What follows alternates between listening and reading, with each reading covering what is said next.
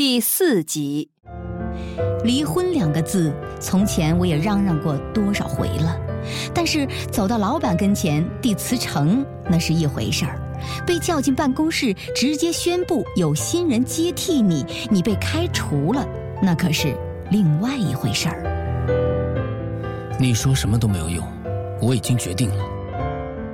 猪的声音好像零下四十度的天气里被挂在绳子上的冻鱼一样，毫无一丝的生气和感情。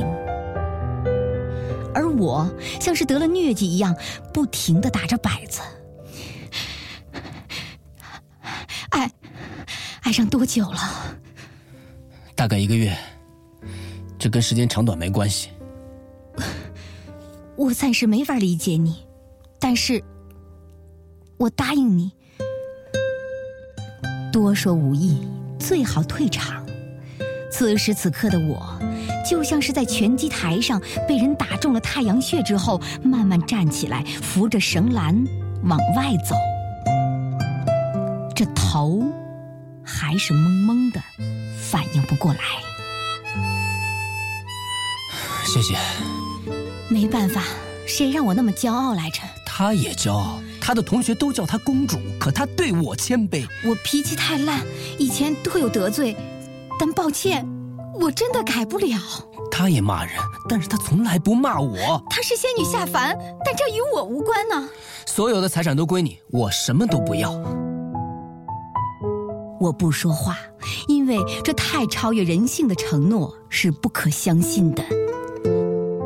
我们拟份离婚协议书，你写我签名，反正我什么都不懂。可以，收拾一下你的东西，一会儿我帮你搬走。对不起，我没听懂。离婚之后我住这儿，你住旧房子，你觉得这合适吗？我很喜欢这房子，我也不讨厌它呀。它离我上班的地方很近，那是你的事儿。你拿现金住旧房子，你可以过得很舒服，你知道吗？你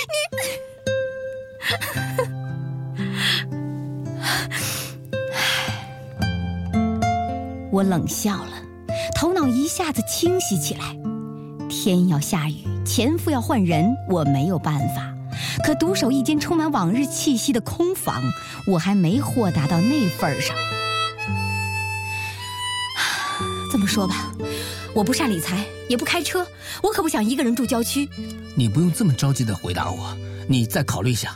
你是不是觉得带着你的新欢住进前妻装修的房子，你很有成就感呀？谁告诉你我马上要结婚？我喝了口啤酒，四处张望了一下房子，说：“哎呀，一个人住应该很舒服啊。”嗯哼，你说的没错。得了吧你，别自作多情了。我在憧憬着我自己的单身生活呢。憧憬？除了这栋房子，其他的都可以给你。除了这栋房子，你还需要分我一半的财产。我需要考虑。最好别考虑太久，以防夜长梦多。小心。把好端端的友好挥别，别弄成鱼死网破。你最好先收拾整理一下你自己的东西。没必要。我抬起了下巴，看着这个男人变得又远又小，好像站在天边的地平线上。哎，知道吗？一个人不能占尽天底下所有的便宜。就在这时，手机铃声突然响起。朱匆匆挂断电话，我有事先走了。看着他走到门口，开始穿大衣，我莫名的恐慌。就这么完了？难道夫妻做了这么久，三言两语就结束了吗？我突然不能接受这种荒诞，我猛地站起来，差点掀翻了啤酒罐子，然后说出了那句最可笑的台词。爱情和婚姻不是一回事儿。也许你说的对。我以为婚姻是稳定后方，有了它，我们就可以出去冲锋陷阵。就算娶个仙女，那也要慢慢磨合。能磨合这么久，我我我是说，能找到一个适合生活在一起的人，其实并不容易啊。我说着一些不着边际的话，而猪趁着这个空档，已经做好了外出的准备。我知道，后果我自己承担。我只是觉得可惜，已经这么久了。我试图找到一些更加有力的言语，可嘴上说出来的话，却是苍白无力的。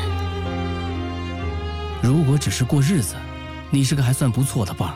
可惜我已经没有激情了。可生活本来就很乏味，并且，其实我已经努力的让他别那么苍白了。我没法抗拒爱情，爱情是虚无。我以前也这么想，但是现在我才知道我自己错了。你能保证这次的爱情是永不消逝的电波吗？将来的事谁也说不清楚。就像咱俩，我只知道现在，起码现在我很幸福。什么叫幸福？幸福就是七年的生活被一个月的爱情给冲垮吗？你很好，你没有错，都是我的错。猪照了一下镜子，拉开门。走了出去，我则站在原地，保持着同一个姿势。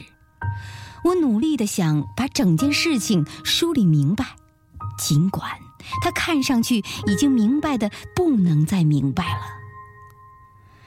当一个男人说“你很好，都是我的错”的时候，背后的意思只有一个：咱们别废话了。你觉得这有必要吗？把所有的骂名都揽在自己的头上，同时把你当成完人举到供桌上，还要怎么样？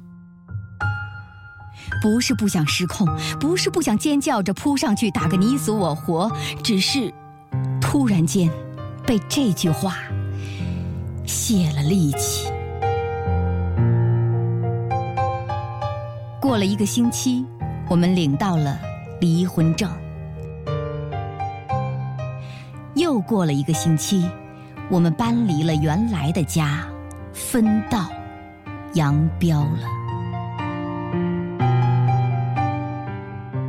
在搬家之前，我和猪经历了一段离异夫妻的非自愿同居生活。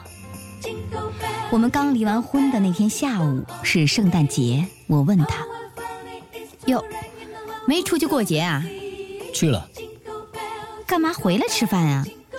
嗯，他回学校了，你吃了吗？没呢。一起吃点成啊。吃蘑菇，我做的。不新鲜，还是吃鸡翅吧。好，听你的。虽然离了婚，但是在搬出去之前，咱俩还是和平共处吧。猪探寻的看着我，我没有理由拒绝，说了个好字。哎，吃点黑枣吧，挺甜的。啊，不要了，谢谢。糊太多，吐着太麻烦。哦，我去刷碗了。哎，别别别，来来来，我来刷，我来刷，我来刷。猪开始收拾碗筷，我没有拒绝。前夫的殷勤，享受起来非常没有负疚感。脱离了夫妻关系之后，我们的房子变成了一个男女混住的宿舍。男同学喜欢趴在床上上网下载美国肥皂剧、看小说，女同学照样坐在隔壁房间的另一张床上赶稿。里面的成员都不吵不闹，非常懂文明、讲礼貌，只是隔音效果不太好，我能听到屋子里的几乎一切的声响，包括隔壁的电话声。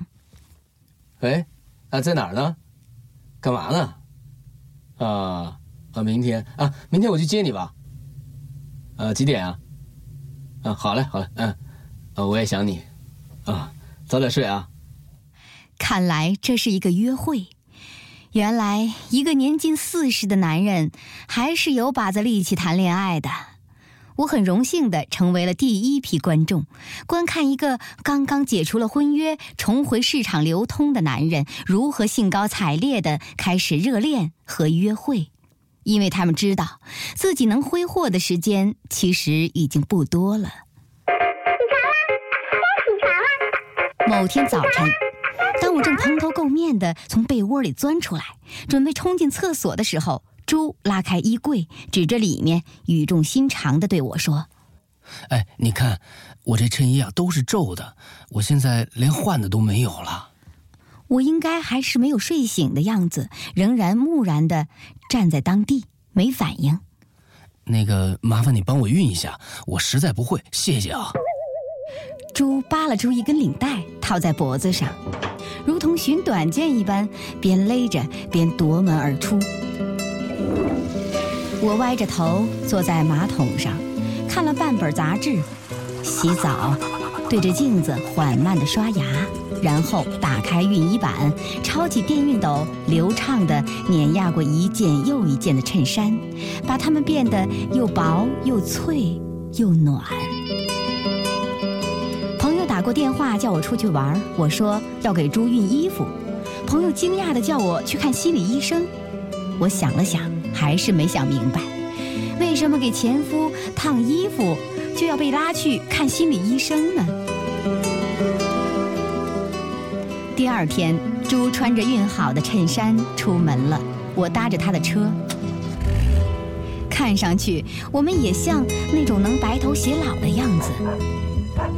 邻居和他的小狗仍然亲密地朝我们打招呼，丝毫看不出这个男人晚上要去跟另外一个女人约会。路可真长，长的看不见尽头。看来我们必须得说点什么了。哎，要是两年后我回来，你还能接受我吗？你没事吧？你发烧啊？啊，没事儿。我就知道不行。你为什么是两年啊？他两年之后毕业。哦，我明白了，你是在给自己留条后路啊。我觉得咱俩挺适合在一块儿过日子的。但你不想过日子呀，你想要的是爱情啊。现在我觉得这主意不错，千万别变卦哦。你取笑我？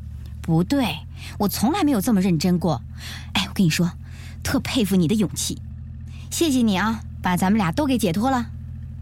猪看了我一眼，一脸的苦笑。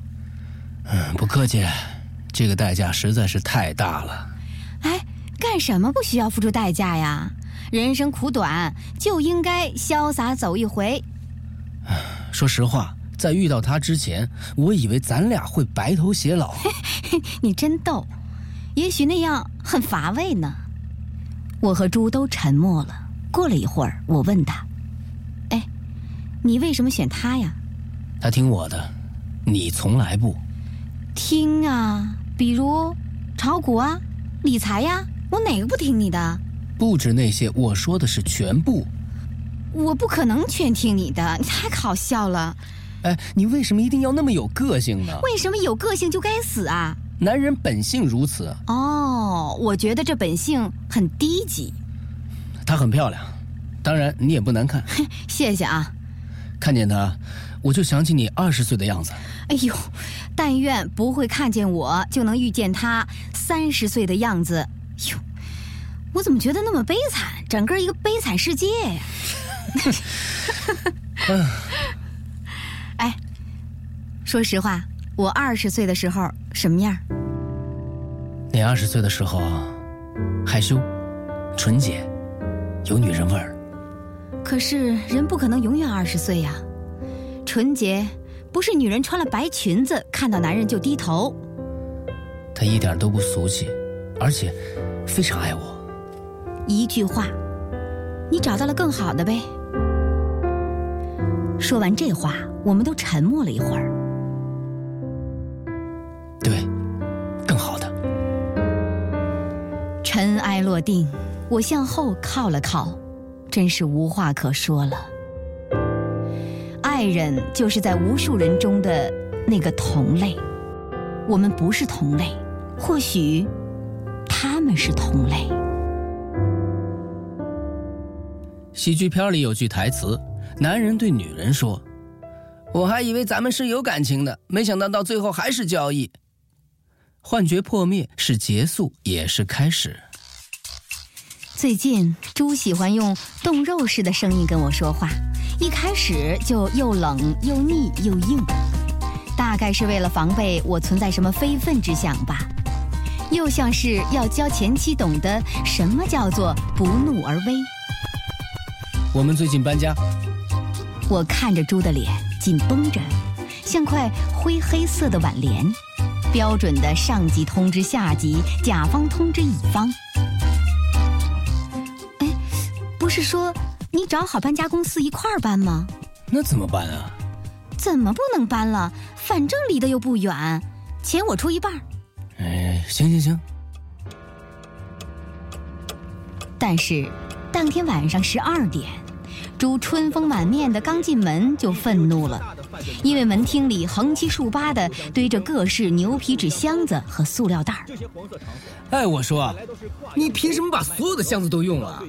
先到先得嘛，我有义务考虑你需要什么吗？真可，自私。哦，合着您这鬼混到了半夜，我还得跟个通房大丫鬟似的替您这儿拾掇东西，咱俩什么关系啊？别忘了，我现在没义务听你撒泼。你别忘了，进门就是你在撒泼，你脑瘫了吧你？猪不说话了，开始往塑料袋里扔他的家当，摔摔打打，叮咣山响。似乎想让全世界的人都知道是他吃了亏。都没找到幕后黑手。我呢，则照常吃着苹果，看着电视。哎，你也太过分了吧！你凭什么把木头衣架都拿走了，只给我留了塑料的？所有的衣架都是我掏钱买的，拜托，给你留几个，就算友情赠送了，你懂吗？我的 iPad 呢？什么叫你的 iPad 呀？那不是。你怎么回事？那是我抽奖抽到的。哎，不是你死乞白赖要送给我的吗？啊？难道是我抢来的吗？好好，就算是。那你还要吗？凭什么不要？当然要了。你要就要啊！你说话客气点。猪点着我的脸，我躲开，开始转移话题。哎，多给我十万啊！我斜靠在门框上，一手攥拳，像个泼辣的妓女在讨价还价。